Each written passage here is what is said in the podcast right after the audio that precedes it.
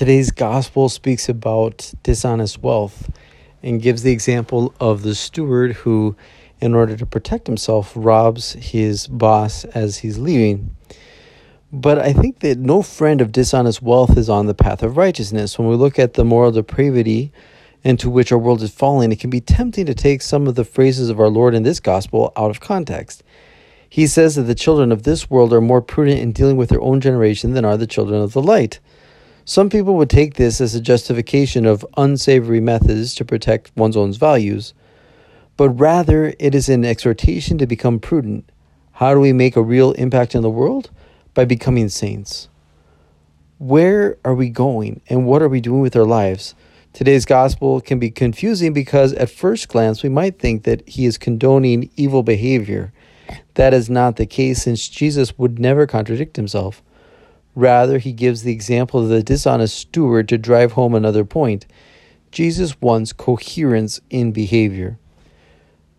The person who is trustworthy in small matters is also trustworthy in big ones. We live in a world that places a lot of importance on appearance. What looks attractive gains a lot of traction, even though often it does not show the whole picture.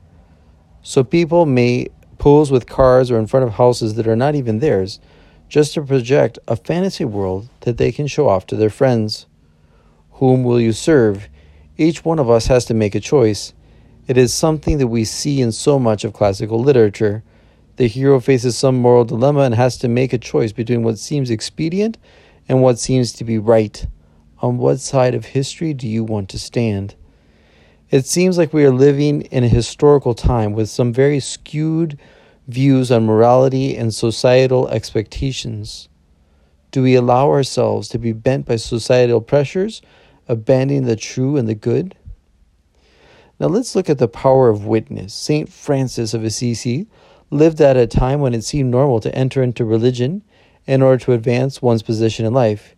He chose the life he did because of a radical conversion experience.